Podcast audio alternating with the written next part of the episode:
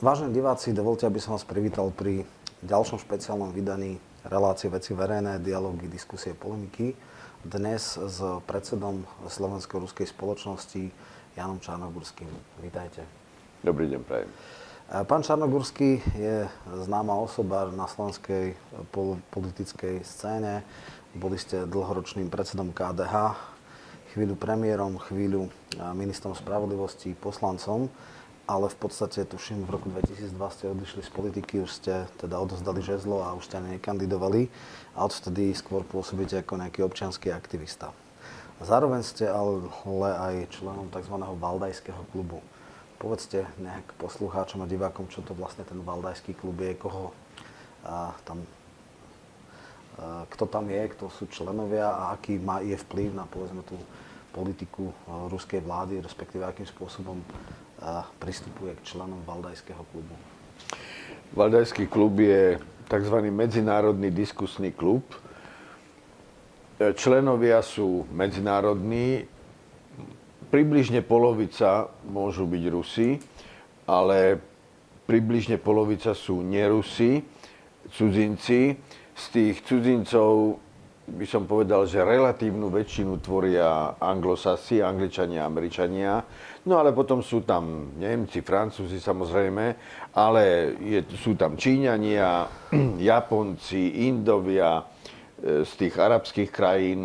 Z toho hľadiska je to naozaj medzinárodná to spoločnosť. Vyslúžili politici, alebo tak sú tam nejakí bývalí ministri, premiéri, alebo e... sú skôr z biznisovej sféry, alebo nejaké známe. Najmä sú to, najmä sú to ľudia, e, teda povedzme univerzitní profesori, ktorí sa zaoberajú medzinárodnými otázkami. Sú to poradcovia svojich vlád v medzinárodných otázkach, najmä v otázkach, ktoré sa, týka, ktoré sa týkajú Ruska. Sú tam aj bývalí politici, napríklad Wolfgang Schüssel, bývalý mm, kancelár Rakúska, tam chodieva. No, a, ale predovšetkým sú to z takej akademicko-publicistickej sféry, novinári známi mm-hmm. a podobne. A na tieto stretnutia chodí niekedy aj, ja neviem, premiér alebo prezident je ako... Myslíte Rú- Ruskej federácie? Áno, áno, isté. No, e, každý rok, tak v októbri, asi tak býva niečo ako výročné zasadnutie a na, na konci tohoto výročného zasadnutia príde tam aj prezident Putin, má tam najskôr svoj prejav a potom je diskusia s účastníkmi. Tieto prejavy, najmä v posledných rokoch, to prenáša televízia, je to, je to všeobecne známe. A tieto prejavy majú tú či zvláštnosť, alebo jednoducho tým sa vyznačujú, že sú voľnejšie, otvorenejšie a, no a povedal by som, že aj ostrejšie voči západu, pretože to je len diskusný klub, Valdajský klub. To znamená, že teoreticky, keby tam aj Putin, povedzme, akože niečo prestrelil, no tak to je diskusný klub, v ktorom sa môže hovoriť aj, aj niečo voľnejšie. Voľnejšie a teda to radikálnejšie, ako keby to bola, bol prejav, povedzme, v parlamente alebo na nejakom medzinárodnom zasadnutí a podobne. Takže okrem toho existuje tzv. Izborský klub, čo je klub významných intelektuálov. Majú relatívne dosť veľký priestor v televízii. E, sú tam známi teda aj mysliteľi ako Starikov, Dugin a podobne, aj keď Dugin je teda braný ako nejaký extrémista. E, je nejaká väzba medzi Izborským a Valdajským klubom? E, nejak komunikujete sú, spolu? Sú, niektorí ľudia chodia tam aj tam. V podstate, v podstate toto sú kluby, ktoré si jednoducho viacerí Rusi, alebo no, Rusi, ktorí na to majú, ale nie, nemyslím tak ani tak finančne, ako intelektuálne a no aj postavením trochu, tak e, si e, zakladajú, alebo ako podporia nejaký klub, ktorý sa potom vyvinie do, do väčšej známosti. E, Valdajský klub je známy o tom, že podporuje prezident Putin. Izborský klub, spočiatku to podporoval ten riaditeľ železníc, Uh-huh, viem, viem. Ruský už... Na neviem, Jakušin, alebo tak nejak sa volá. Jaku, Jakunín. Jakunín, áno, Jakunín. Jakunín. Teraz neviem, kto, kto ho podporuje. E,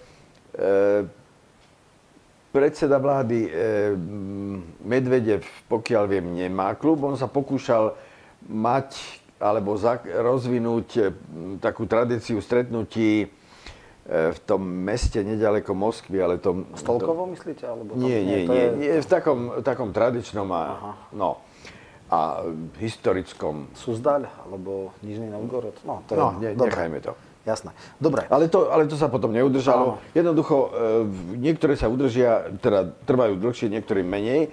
A pokiaľ ide o Valdajský klub, tak on má jednak toto valné zhromaždenie, nazvime to, raz do roka, ale okrem toho má také špecializované zasadnutia už ku jednotlivým témam.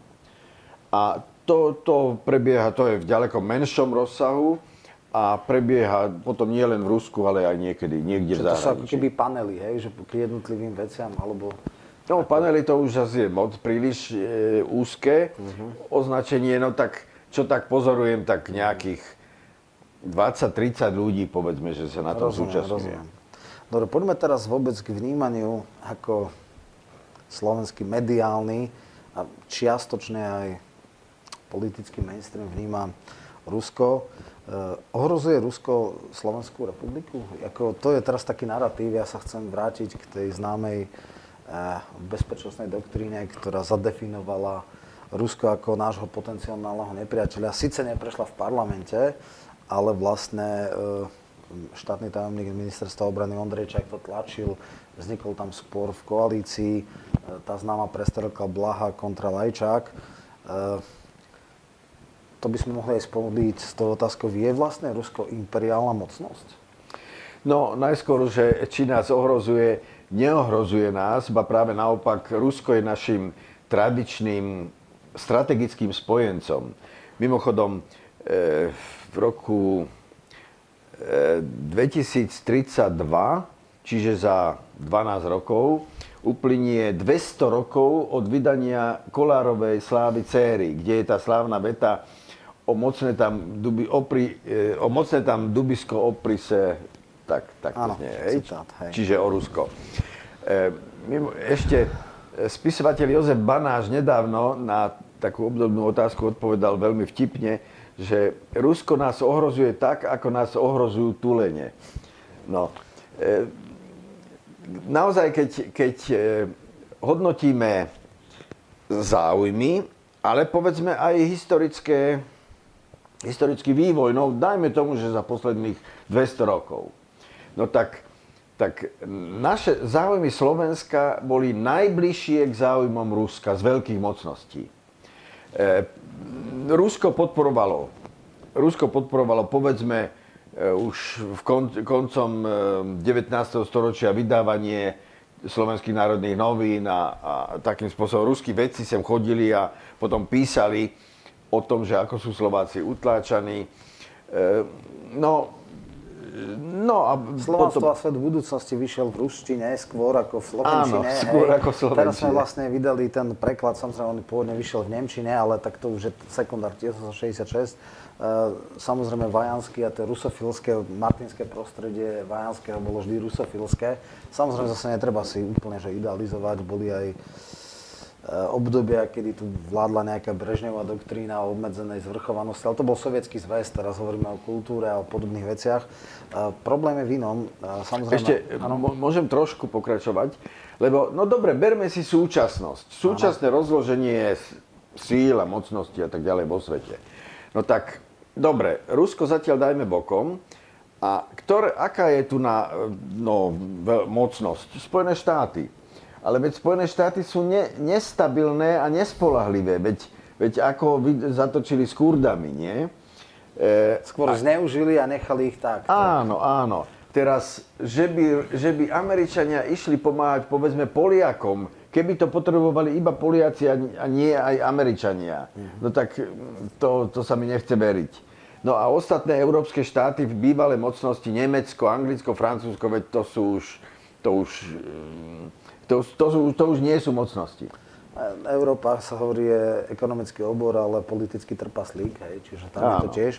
Ale dobre, tam skôr, myslím si, že tam je problém s tou doktrínou blízkeho zahraničia, teda vieme, že koncept es en š po rozpade Sovietskeho zväzu nie celkom prešiel. Vznikne tu nejaké euroazijské spoločenstvo, nakoniec práve Ukrajina bola tá, na ktorej sa to lámalo a teda vznikli tie veci. Tá základná otázka znie, samozrejme každá veľmoc, a Rusko je určite minimálna regionálna mocnosť, má svoje záujmy a ide o to, akým spôsobom ich presadzuje.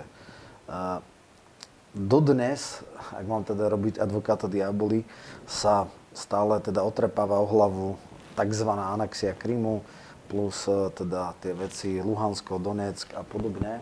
A teda tie oblasti, a sú časti tých oblastí. Uh, akože toto má byť znakom toho, že Rusko je imperiálna mocnosť. Uh, ako môžeme interpretovať z hľadiska integrity územia, sa hovorí, že vlastne Krím je nebezpečný precedens, že sa to dá vlastne aplikovať na juh Slovenska a podobne. Ako vy vnímate, povedzme, tieto výhrady, že, že vlastne sa tam tí zelení mužičkovia a tak ďalej správali ako, ako teda anexiou alebo niečoho podobného? Že teda je imperiálna mocnosť. Najskôr, na začiatku ste, neviem, či tak vám to ušlo, no. ste použili termín, že Rusko je minimálne regionálna mocnosť. Áno. No tak to je, po, pán, nie, by som tak, povedal. Počkej, nie, nie, pozor, pozor. Za, v čase, v ča, vysvetlím, v čase studenej vojny svet fungoval na binárnom systéme dvoch superveľmocí. To je Áno. jednoznačné. Potom prišla tá strašná Jelcinovská éra, kde vlastne há dé pé z Ruska padlo na úrovni Holandska, čo je absolútne akože genocída. No aj k tomu sa vyjadrím. Musíme si ale povedať, že samozrejme Rusko stále ostáva veľmoc, regionálna znamená v tom oblasti, ale nedá, áno, je člen Bezpečnostnej rady ó es en, ale vieme, že ó es en je v podstate e, absolútne nefunkčný orgán, respektíve jeho rezolúcie, no. A áno, jednoducho to, akým bola pustená, ako, ako bolo pustená žilou Rusku za Jelcina, tak sa nejakým spôsobom odrazí.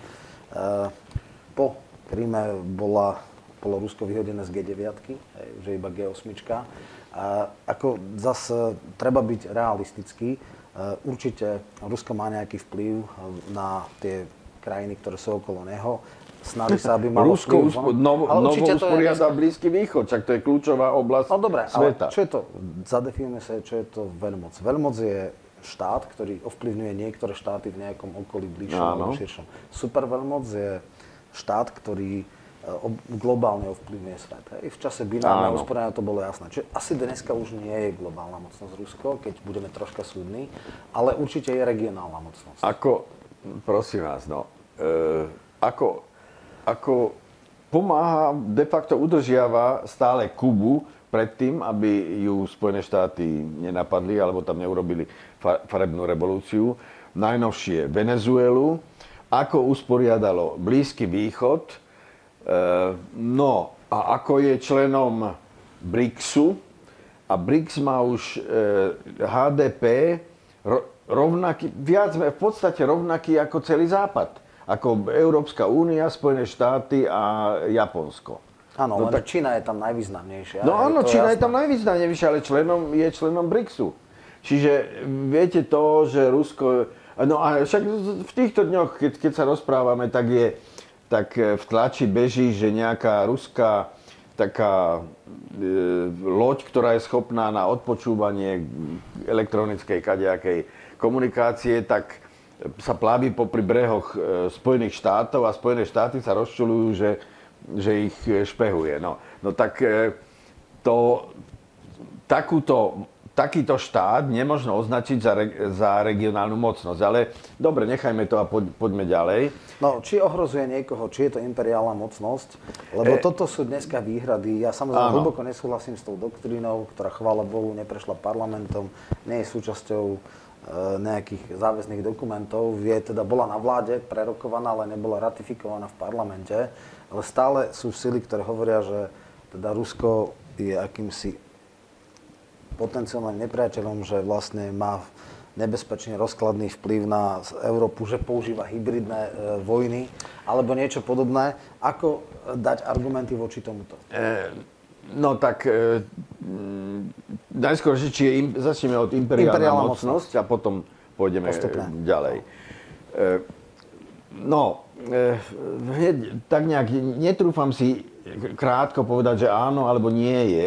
Totiž, u nás je, my máme stále ešte vžité v sebe, že imperiálna, impérium, že to je niečo zlé. Ale napríklad v Anglicku to, to používajú ako, ako niečo dobré, čo pomáhalo organizovať tie krajiny združené v impériu, však Commonwealth je, je stále ešte, síce ako už minimum toho, ale, ale stále je.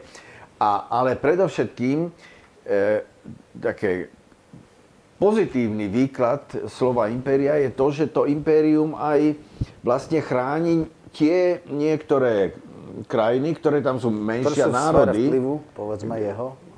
Áno, ale ktoré, ktoré by inak boli vystavené nie, nie len, že vplyvu iného, ale do, doslova zhubnému vplyvu. Však, však predsa povedzme také, e, také Gruzínsko, v, kedy začiatkom, ešte v osemnástom storočí tuším, alebo začiatkom devätnásteho storočia požiadalo o vstup, o prijatie do ruského impéria. Pretože Turci a tuším aj Irán ho doslova vyvražďovali. No, e, niečo podobné bolo tuším... E, tuším Arménsko.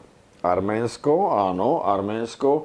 A zase, zase po Baltie, áno. E, po Baltie, tak to si Rusko, teda pe, za Petra Veľkého, kúpilo od, od e, Švédska. Tak ako... Ja neviem, Spojené štáty kúpili Aliašku zase tiež od Ruska.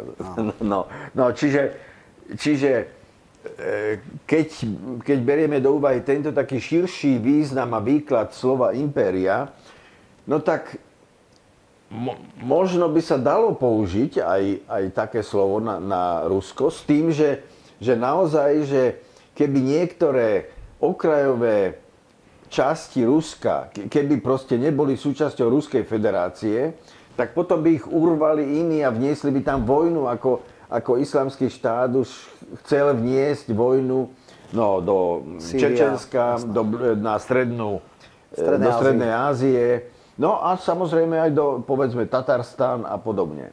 Čiže v tomto širokom zmysle keby niekto použil na Rusko slovo, že je imperiálna mocnosť, tak by som mu to nevyvracal. Tam ide v dvoch rovinách. Ruská zahranično-politická doktrína má, by som povedal, definíciu blízkeho zahraničia a potom je to vzdialenejšie zahraničie. To blízke zahraničie sú bývalé zväzové republiky Sovietskeho zväzu.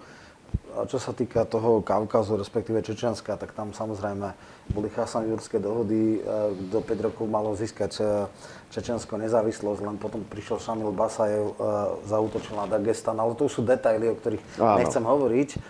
Samozrejme tam bolo vlastne ten Kaukaz, semenište tých islamistov a podobné veci a vlastne vyvážali ten džihad. Dobre, ale poďme teda... Že...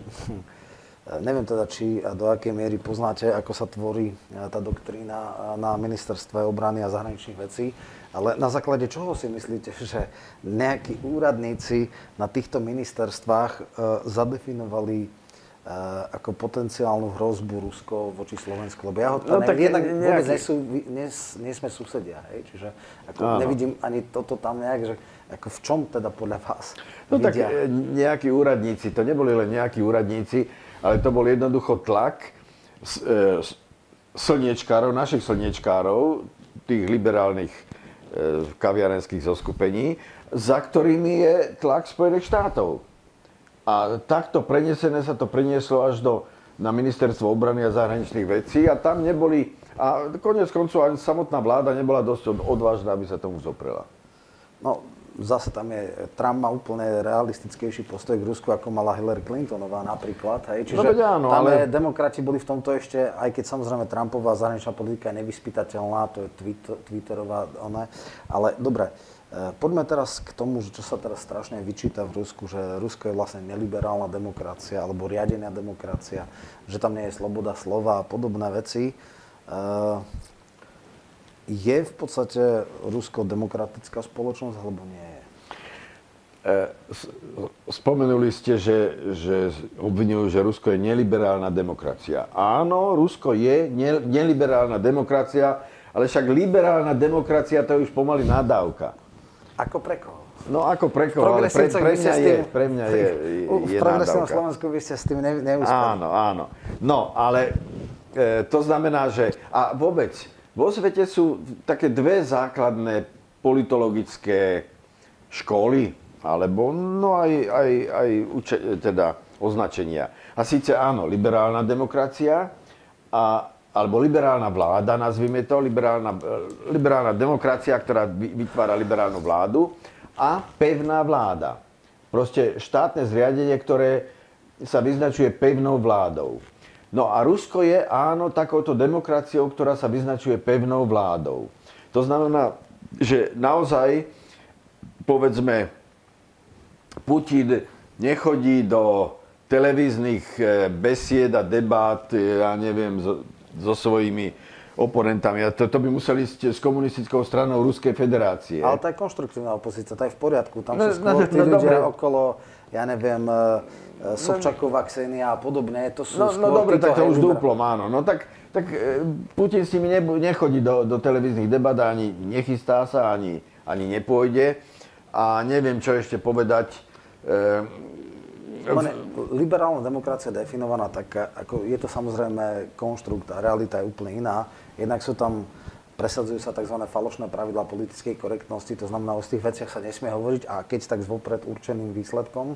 A druhá vec liberálnej demokracie teoreticky, že vlastne aj tá menšina je ako keby chránená a tá menšina má svoje práva a tá menšina musí mať... Tá menšina aj... je chránená, ale tak, že aby zase veľmi vysoko sa nedostala. No. Áno, musí existovať, aby dala akúsi štafáž, legitimizáciu práve tej liberálnej väčšine, ale to je všetko. No. A v tomto sa hovorí neliberálna demokracia, ale ja chápem, že mali sme tam v úvodzovkách liberálnu demokraciu, za Jelcina dopadlo to strašne. Hej? Ako Putin povedal, že rozpad Sovietskeho zväzu bola najväčšia geopolitická katastrofa, akú teda Sovietský zväz prežil, čo je dneska strašné. Samsonom a inými analytikmi e, z hrôzou citovaný výrok, že čo si to dovolil povedať, že rozpad sovietského impéria, ktoré boli také a také, takže e, otázka je, že e, aký je ďalší vývoj Ruska? Rusko je boho, ek, nie ekonomické, ale... ale nera... Môžeme sa na chvíľu ešte vrátiť ku Krimu, lebo k tomu... Dobre, no tak vráťme sa, ja som ho dal, len ste sa nechytili, takže dokončíme tú tajmu. Dobre. E, Najskôr takto, že je také medzinárodné združenie Priatelia Krymu, ktoré, ktoré existuje zatiaľ asi tak v tridsiatich krajinách a má koordinačnú radu, tá má dvanásť členov z rôznych krajín. Áno. No a tak sa stalo, že som bol zvolený za predsedu tohoto, tejto koordinačnej rady. Čiže z toho hľadiska, a chodím asi tak dvakrát do roka na, na Krym. No z toho hľadiska... V Ukrajine budete na čiernej listine. Tak? Áno, na Ukrajinu... Zrejme ma... idete cez Rusko, nie cez... Áno, cez Rusko chodím, áno. No, ale na, na Ukrajinu sa nechystám ísť v najbližšej dobe, takže to. No a pokiaľ ide o samotný Krym, pozrite sa, na Ukrajine, no na, v, v Kieve, áno. v Kieve sa uskutočnil štátny prevrat, protiústavný štátny prevrat. Majdan. Majdan to bolo v februári štrnásteho roku. Tak povedzme, že v štrnástom roku. Ktorý bol poru- jasným porušením ústavy. A nie len, že jasným porušením ústavy, ale proste rozpútal vlastne občiansku vojnu na Ukrajine. Nie na Kryme. Na Ukrajine. Na Ukrajine. Veď, veď predsa, keď sa dohodli potom, boli tam tí, tí ostrostrelci, ktorí strieľali... Berkut. Berkut. Be- a nie Berkut. Berkut to, je, to bola polícia, e, oficiálna polícia Ukrajiny. Áno. Ale tí, čo strieľali... Vy vyprovokovali tí, Berkut. Tí snaj- Áno, snajperi. No. Nie, nie, Berkut nespomínajte. Snajperi, ktorí strieľali z tých budov tam nad, nad Majdanom, ale strieľali aj do demonstrantov, aj do aj do tých, ber, áno, Berkutu, čiže do tých policajtov, ktorí chránili, chránili prístup ku parlamentu a ku vládnej budove. A po, už medzi tým odvtedy sa ukázalo, že to súčasní ústavní činitelia Ukrajiny, ktorí, ktorí zaujímajú najvyššie postavenia na Ukrajine, takže tí e, teda privolali, zaplatili, angažovali týchto snajperov, aby strieľali do Ukrajincov. Do Ukrajincov. No, zrejme narážate na ten odpočutý telefonát medzi Nulandovou, čo bola námestnička ministra zahraničných vecí s estonským ministrom, kde práve to akože sa preriekli, hej, v tom, no. tom telefonáte, že teda to bolo vyprovokované, že sa vyprovokovala revolúcia. Však už tá oranžová revolúcia prvá, kde bol e, akože e, Juščenko a tie oranžové a Julia Timošenková, už to bolo vtedy pred tými x rokmi. Tam samozrejme potom oni sa nedokázali spojiť a vlastne rozbili sa vnútorne tá, nazveme to, prozápadná koalícia alebo také niečo. E, druhá vec je, že ako, či už sa nám to páči alebo nie, tak jednoducho e, podarilo sa vyvolať niečo, čo sa podobá na revolúciu. Môžeme teraz o tom polemizovať, ale jednoducho tam si treba tiež povedať, že Janukovič bol kleptokrat. Tam sa ukázalo to jeho sídlo a tak ďalej. Prosím vás. Takže, no. Kleptokrat, možno, že bol, ale, ale to, to je, oproti tomu, čo sa deje teraz na Ukrajine, tak to bolo úplne zanedbateľné, to poprvé. Áno. Po druhé, že, že mal prezidentský palác nejaký bohatý, alebo ako, no, no dobre, no tak niektorí majú bohatší a niektorí, ale to bol prezidentský palác Ukrajiny, jasné, ktorý ja, patril Ukrajine. To bolo jasné, ja samozrejme som za to, aby ľudia v demokratických voľbách si vybrali. A samozrejme ten... No, no ale zostaňme pri, pri tom, že títo no, snajperi proste áno. strieľali do vlastných ľudí, potom... Potom do ukrajinskej... A ke, keď sa dohodla, keď sa dohodla teda Janukovič a demonstranti ano. na istých podmienkách, aj to znamená... Tam s Kličkom bolo aj s... No, no však áno, tam bol ale, dohoda, ale tú dohodu demonstranti, Kličko a... Ktorý to bol ten, ten čo bol predsedom vlády potom? Jaceňuk. Jaceňuk a, a ešte Podporili niektorí. Timo, tak tí ju porušili po troch hodinách.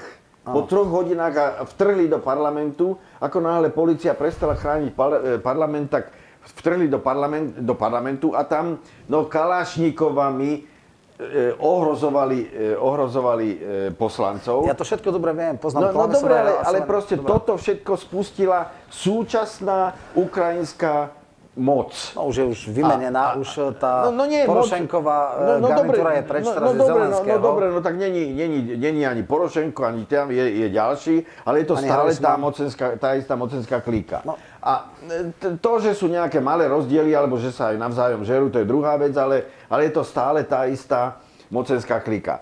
A tomuto sa chcel vyhnúť Krim, a tak odhlasoval referendum, že vystupuje z Ukrajiny, že vystupuje z Ukrajiny a potom požiadalo prijatie do Ruskej federácie. No tak, no tak to je všetko. Je, bolo to vrcholne demokratické. Nie proti tomu, čo, čo namietať. A okrem toho aj našim zá, záujmom, no tak to je prehnané trochu, čo hovorím, poved, ale mali by sme sa priaznivejšie pozerať na, na Krím, pretože poprvé, že cez Krym, keby iš, vý, teda, vývoj išiel bez, bez vystúpenia Krymu z Ukrajiny, tak cez Krym by mohli, by mohli a cez Čierne more prichádzať do Európy ďalší, ďalší teroristi, moslami, moslemisti a, a podobne. Na, na Kryme je poriadok, je ďaleko vyššia životná úroveň ako, ako na Ukrajine. Krym nikoho neohrozuje. No čo k tomu dodať?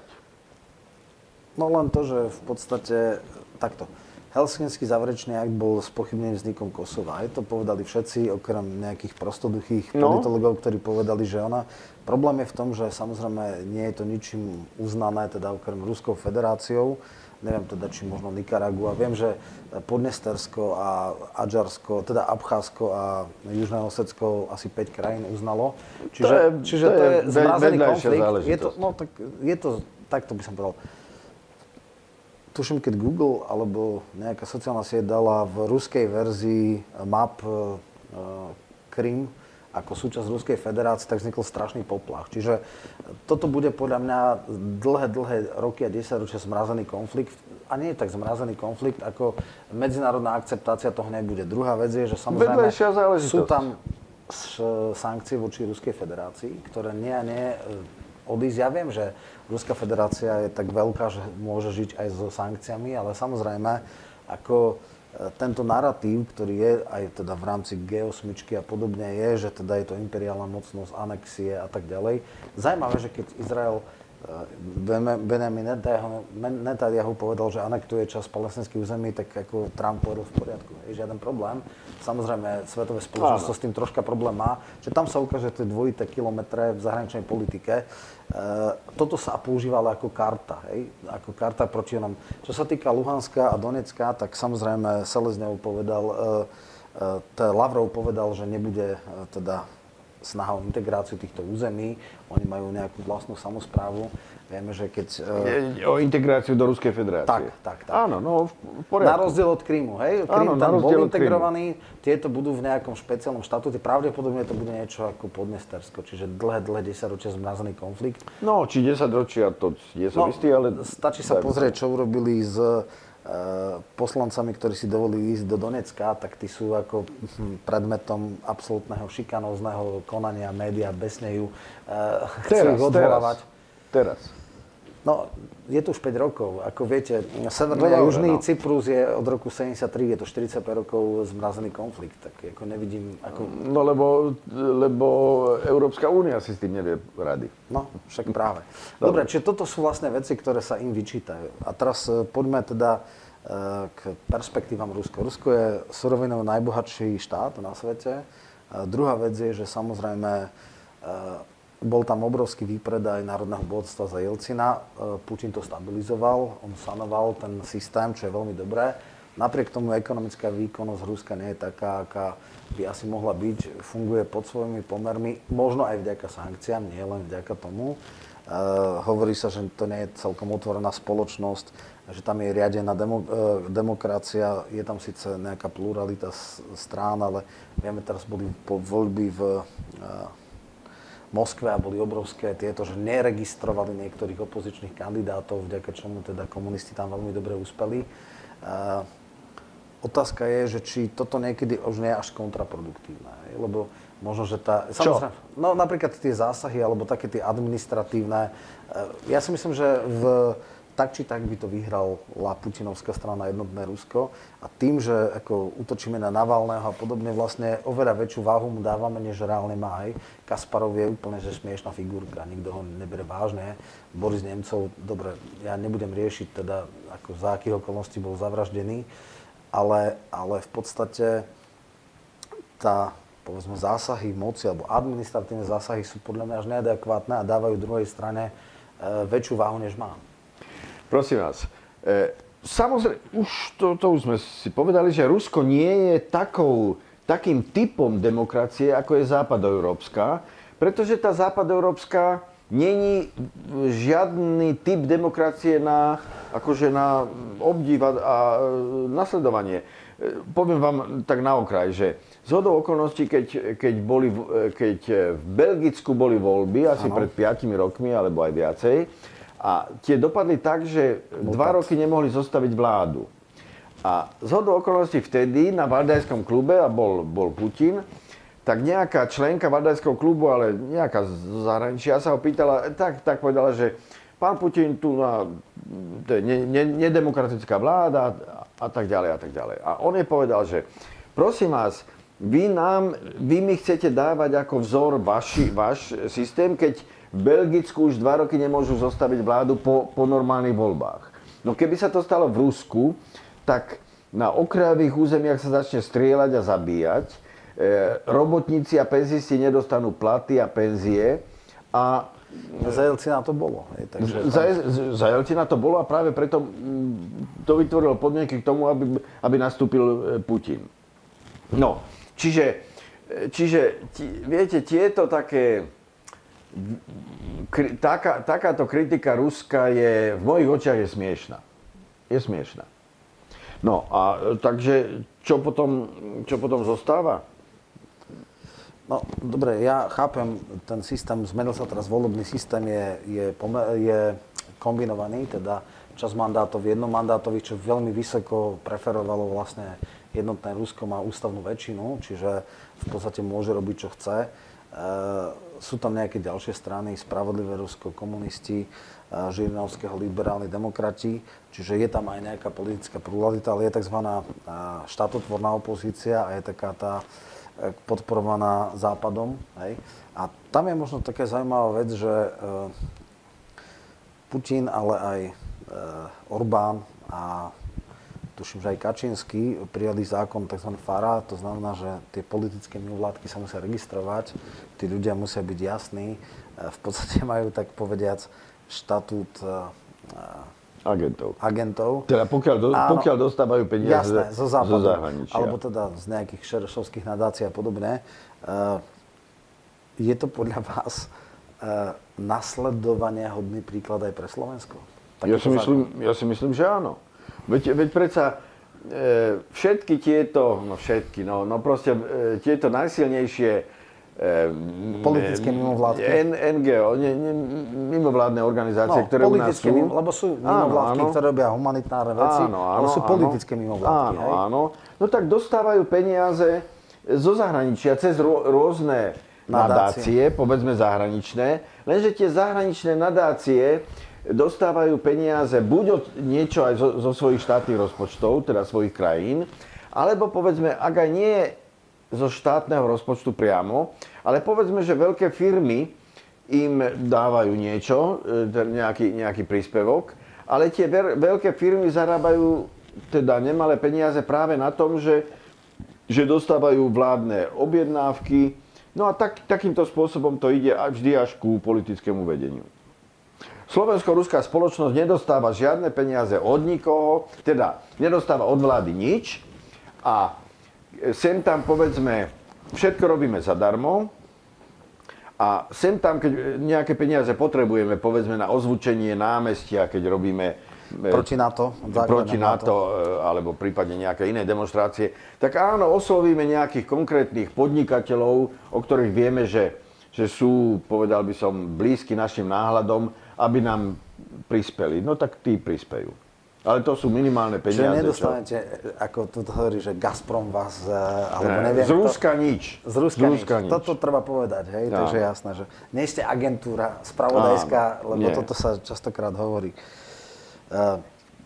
V Rusku je zákon proti propagácii el gé bé té í, to znamená, že ja mám tu rovnaký názor v tom zmysle, že samozrejme sme tolerantná spoločnosť, keď si títo ľudia z tejto komunity žijú v súkromí svoj život, nikto s tým nemá problém, ale keď je možné regulovať tabakové výrobky, alkohol, keď zverejňovanie násilia a nejakých obsceností pred dvadsiatou druhou hodinou nie je možné v televíziách, tak asi tieto škandalózne pochody, ktoré vidia aj bežné deti, ako nemali by normálnych ľudí otravovať. Aký vy máte na to názor? Je Rusko homofóbna spoločnosť? Je Rusko spoločnosť, ktorá prenasleduje inakosť alebo niečo podobné? Nie, ale takto vám poviem, že tento zákon, ktorý to zakazuje propagáciu, propagáciu, propagáciu ako, ale voči, pred mládežou, voči mládeži alebo tak nejak. To znamená, že teoreticky, keby v nejakej uzavretej, uzavretej spoloč- sále, povedzme, kde nie sú mladiství, tak tam môžu um, homosexuáli sa premávať, ak, ak, ako chcú. Ale pred mládežou nie, a keďže tieto pochody po uliciach tie sú, sú, verejne dostupné? sú verejne dostupné, čiže aj mládeži, tak preto takéto po- pochody tam nie sú dovolené. Ale ja vám poviem, že vo Viedni každý rok je tiež nie, tento pochod. A nielen, tam Pride je všade, aj v Prahe, všade, aj no, v ale tu som nebol v Bratislave, ale ano. A pravdepodobne je menší ako vo Viedni. No ale no. Vo, keď som, párkrát som bol vo Viedni, ke, v ten deň, kedy bol ten, tento uh, Gay Pride, no tak to my, mesto vyzerá strašne. Mesto vyzerá strašne, pretože sa tam prechádzajú homosexuáli na schválne nejak proste či v kostýmoch dosť áno, v kostýmoch a, a podobne a keď bola a keď, ako sa hovorí, že no dobre, ktorí nechcú toto, takže sú netolerantní, ale keď jedna rakúska spoločnosť, taká skôr katolícky orientovaná, na nejakom takom bočnom námestí organizovala v tej dobe no, manifestáciu, alebo ako za, za, svo, za, za také pro, pro family áno. nejaké heslá. Pro life, alebo pro family, áno, jasné, jasné. áno, niečo v tom zmysle. No tak musela, musela, a ja som tam vystupoval, musela nás chrániť polícia, rakúska polícia, pretože inak by, by nás... Vy ste tí... extrémisti, hej? Vy ste akože... Áno, áno. To je zarodený extrémista. Áno, áno. No, či, čiže v, v Rusku je to takýmto spôsobom e, usporiadané a, a samozrejme sa tiež sa vie, že najmä v umeleckých kruhoch, že sú viacerí, a teda veľmi úspešní umelci, ale sú homosexuáli, proti, proti nim ni, absolútne nič. Nikto nič nemá a, a sú populárni. Sú populárni. Jasne. Takže... E, nie je to teda homofóbna spoločnosť. Nie, nie. Je to úplne normálna spoločnosť, len normálne hodnoty sú chránené a tie, ktoré nie sú normálne, áno. sú vytesňované do nejakých normálnych medzí. Áno. No vy ste v tomto taký troška aj vizionár, lebo ešte v roku deväťdesiatjeden ste mali, tuším, v e,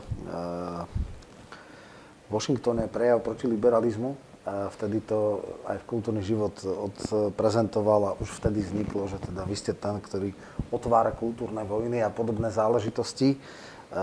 Otvára obranu proti kultúrnym vojnám.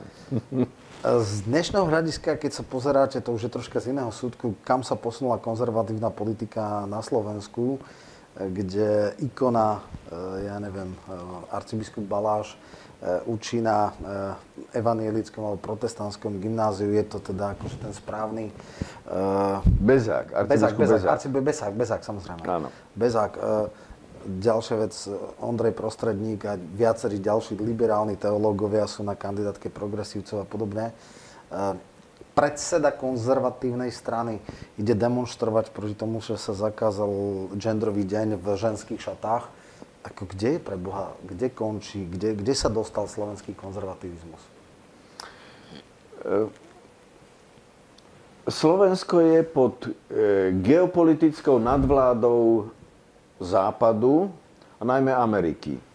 A, a v Amerike už, už toto zvíťazilo. Veď tam v Amerike blížia sa Vianoce, v Amerike sa neodporúča posielať vianočné pohľadnice ako Christmas card, ale len Seasons card, pretože Christmas, Vianoce e, sú akože nepriateľné pre Mohamedánov, tuším Židov a neviem koho všetkého a preto sa takéto karty nemôžu posie- posielať. No tak to len hovorím ako, ako znamenie toho, že... Hovoríme o dvoch veciach. My hovoríme o spoločnosti ako také, ja hovorím o konzervatívcoch. Že kde skončili konzervatívci? Áno, no dobre, ale, ale to znamená, že e, ten... ten geopolitický vplyv, ktorý Spojených štátov, ktorý sa prejavuje v kdečom, okrem iného, že ich lietadla máme kupovať, tak sa prejavuje aj v tom, že, že, že máme ich prijímať ich hodnoty a keďže proti ich hodnotám najviacej bojujú vo svete, ale aj, aj na Slovensku, ale vo svete všeobecne,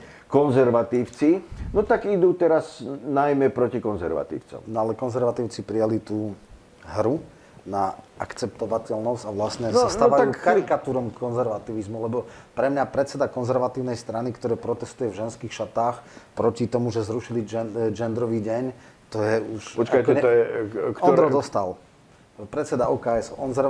konzer... ja. občianska konzervatívna zhodovokolnosti na kandidátke Sasky, hej, ale je to, je to absolútne neslýchané, že človek, ktorý sa sám seba definuje ako konzervatívec. Liberáli a nie, nie konzervatívci. No, ale stále názov má konzervatívci. A tak názov má, ale to sú liberáli, čo? No. Takže ako v tomto... Je... Pozrite sa, kým sa my, my nedostaneme z, z geopolitického područia no najmä Spojených štátov na prvom mieste. Ja by som to tak tiež nebol. Trump rozhodne no, takéto výstrelky nemá, nie, aby áno, bolo jasné. Ale, ale vidíte, da, aké problémy má Hillary Trump. Clintonová, no isté, Hillary Clintonová mala jednu z agent, že majú transgendrové záchody, že skrátka transvestitov alebo transsexuálov uráža, keď majú ženský alebo mužský záchod, mal byť tretí typ pre transgendrové. To už sú absurdity. Áno. Funguje to, alebo je to veľmi toxické na akademických pôdach, na univerzitách. Ale toto je možno oblasť akadémie, a teda tzv. Progresívnych liberálov, ktorí sú v Spojených štátoch, teda časť demokratickej strany. Ale dneska práve možno aj tým, že prestredili, tak v podstate... Ja by som nepovedal, že toto je Ja si myslím, že v Európe Macron je oveľa liberálnejší a oveľa progresívnejší ako napríklad Trump. Hej. Čiže dneska by som to nepovedal, že toto je že centrum ne, alebo agresívny dobre. Liberalizmus je Spojených štátov, z Trumpovských určite nie. nie. Možno Macron a podobné tie, tieto veci, že fake news, zákony proti fake news, to je úplne ako koniec slobody slova. To máte pravdu, ale mocensky na pretláčanie tejto agendy, hoci aj e, teda slabšej, ako povedzme Francúzska, majú iba Spojené štáty.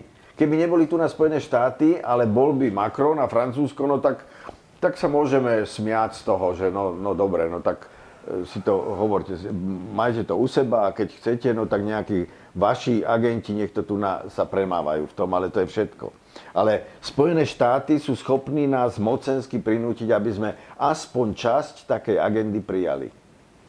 No, zatiaľ stále ešte v kultúrnych otázkach Európska únia dáva tú šancu na e, národné štáty. Tam ešte nie je, e, v tých kultúrnych otázkach je tam možnosť, je to na nás to záleží, teda ako ľudia sa rozhodnú. Toto nie sú implementované veci z Európskej únie.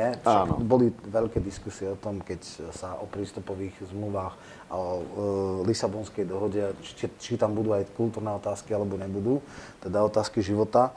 E, keď si takto pozrieme, je Rusko vlastne v tomto normálnejšie, ako povedzme západný svet? E, je tam, ako častokrát hovoria, mimochodom aj súčasný ká dé há cé, teda predseda Hlina, ktorý hovorí, že tam je najväčšia potratovosť, najväčšia rozvodovosť, že aké to, že, že Rusko, duchovná nejaká e, náš vzor, že to ani náhodou, že to tam je úplne zhrozené, zničené, zhuntované. E, ako je to teda? Je, je Rusko hodný príklad na nasledovanie, čo sa týka hodnot, alebo, alebo je to tiež už kontaminovaná krajina všelijakými vecami? E, pozrite sa, Rusko má za sebou sedemdesiat rokov komunizmu, kedy napríklad prerušenia tehotenstva práve v Rusku, v Sovietskom zväze teda zaviedli a, a mnohé iné veci.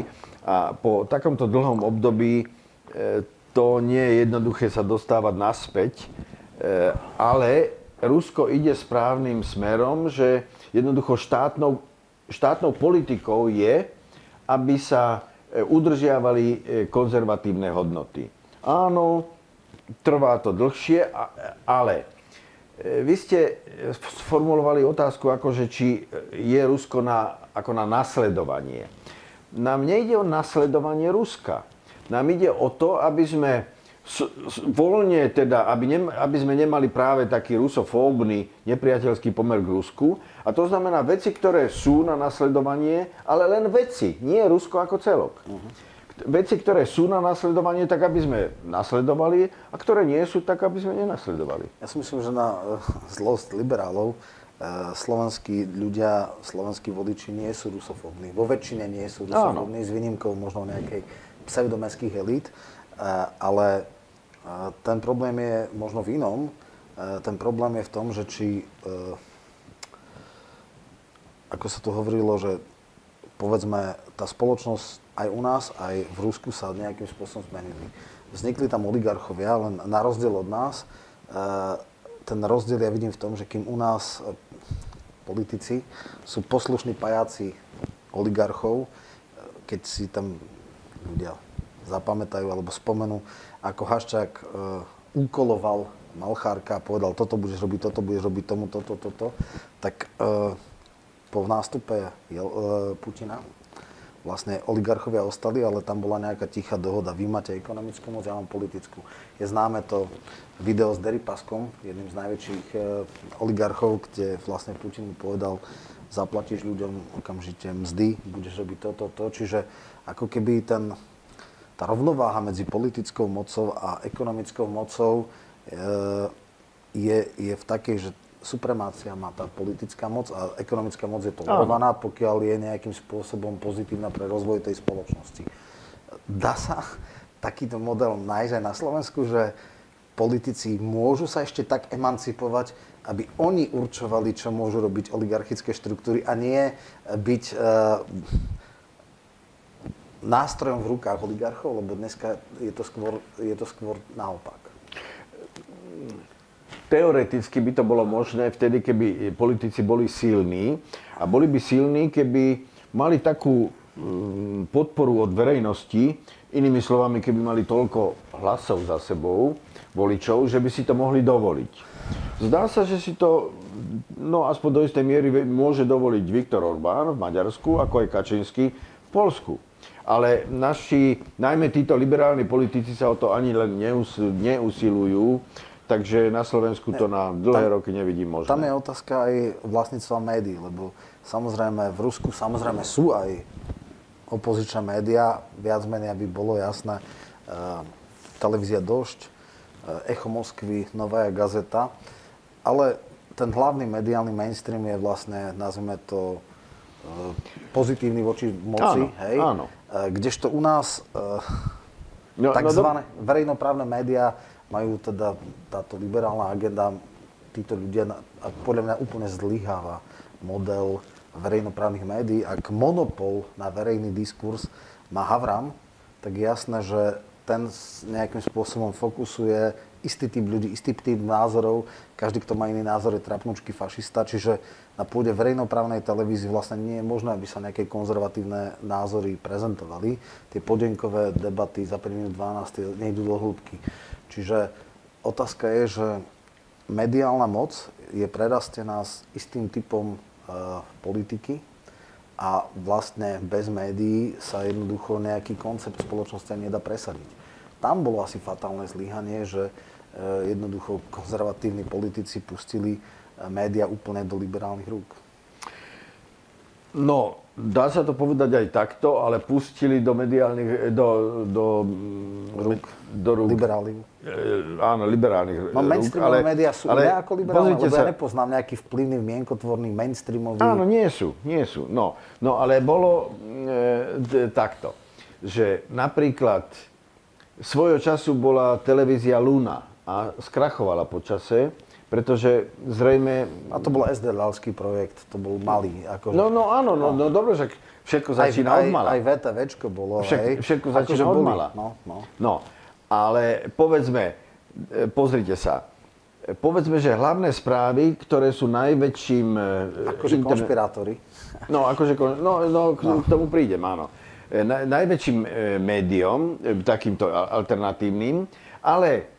zaradili nejaký, teda v podstate ano. liberálni, slniečkársky konšpirátori, konšpirátori zriadili, zriadili web stránku, web stránku konšpirátori a tam, tam dali hlavné správy. Ano. A hoci súd nariadil tej stránky, Viem. aby vyškrtli, ale, ale ne, nevyškrtli. Oni tam oni... zrušili vlastnickú štruktúru a kvôli tomu... Zmenili, áno, presne tak, ako sa, viete, ako, ako advokát to viem, že keď sa byty, viete, tá bytová, bytové mafie, tak najskôr to prevedú na jedného, potom ten na druhého, na tretieho, na štvrtého, aby bolo ťažko zistiť vlastne, že, že kto, kto ten byt e, ukradol de facto. No, cez rôzne biele kone sa to tam dáva. No však tak. Čiže, no, ako... no a to znamená, tu na, tu na to robia presne to isté, ale robia to liberáli, lebo však to je liberálna webová, webová stránka. A vidíte, vidíte, e, oni budú kričať, že, že z, čoho, z čoho sú povedzme financované hlavné správy, ale keď ide o to, aby umožnili e, hlavným správam povedzme re, reklamu, Tak, tak to nie, stále ich udržiavajú vlastne takto. To si na... dovolí dať reklamu, tak je okamžite nálepkovaný, že, že podporuje konšpirátorov a podobne. No a zase na druhej strane je to akože konzervatívny postoj, aký vy máte, ako vy ho vnímate. Je to taký liberálny konzervatívci, alebo ako to nazvať? To, ktorý? Postoj, postoj. Ja postoj. No, ja sem tam, ja podporujem postoj a sem tam aj niečo do neho napíšem a, a ešte častejšie ho čítam. No... Oni sú takí bezákovci troška a oni sú tak na úrovni Fera Mikloška. Sem tam sa teda zastali aj Palka, ale to je skôr tak výnimočné. Pre nich je Palka už okrajová postava. Ešte, ešte z tých mainstreamových médií najlepší hádam. No, z mainstreamových, to ste dobrý, presne.